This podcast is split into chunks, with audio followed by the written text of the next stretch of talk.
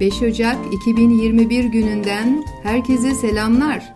Bugün içinizden geçen her güzel dileğin ya da kurduğunuz o güzel hayallerin gerçekleşmesini sizin kadar istiyoruz. Yine de her işin başı sağlık hatırlatmasını yaparak haberlerimize başlayalım.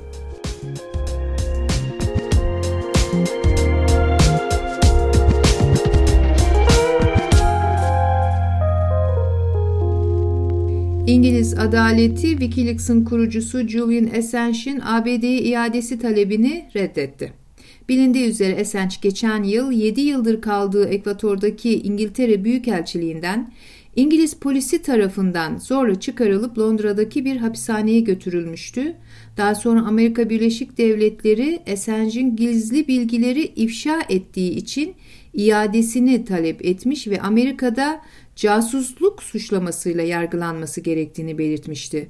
Ancak İngiliz yargıç Assange'in büyük bir depresyonda olması ve iade halinde ABD'deki hapishane koşulları nedeniyle intihar edebileceği kuşkusundan dolayı iade talebini reddettiğini açıkladı. Bu karar 1971 doğumlu Assange için şimdilik bir zafer olarak gözükse de savcılık mahkemenin kararına itiraz edebilir. Birleşik Krallık'tan bir aşı haberiyle devam ediyoruz. Pfizer-BioNTech aşısından başka AstraZeneca Oxford Üniversitesi aşısı da Birleşik Krallık tarafından kullanıldı. Birleşik Krallık daha ucuz ve kolay taşınabilir olmasıyla bilinen AstraZeneca Oxford Üniversitesi koronavirüs aşısını uygulayan dünyadaki ilk ülke oldu.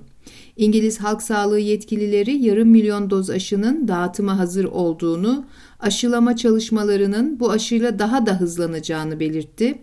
Ayrıca AstraZeneca aşısının Pfizer-BioNTech aşısına kıyasla hem daha ucuz hem de depolanmasının daha kolay olduğu ve büyük ölçekli bir aşılama kampanyasında da daha kullanışlı olacağı yetkililer tarafından belirtildi.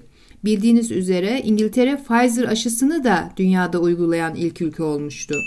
Avrupa Birliği, Bosna'daki göçmenlerin kabul edilemez koşullarda bulunmaları nedeniyle daha önce düzenlediği insani yardım paketini 3,5 milyon euro arttıracağını duyurdu. Avrupa Komisyonu daha önce bu bölgeye aktarılan fonun 5 milyon euroya yakın olduğunu ve bu yeni yardımında bu fona ek olacağını belirtti. Bosna Hersek'in Hırvatistan sınırında bulunan Lipa göçmen kampında geçen hafta büyük bir yangın meydana gelmiş ve bine yakın göçmenin yaşadığı kamp kış koşulları altında kullanılamaz hale gelmişti. Yunanistan'a bakalım. Yunanistan'da koronavirüs önlemleri kapsamında ibadet yerlerinin kapatılması kararı üzerine hükümet ile Yunan Ortodoks Kilisesi arasında anlaşmazlık ortaya çıktı. Rahipler Meclisi karara uymayacaklarını ve en kısa sürede merkez sağ hükümete bir protesto mektubu göndereceklerini açıkladı.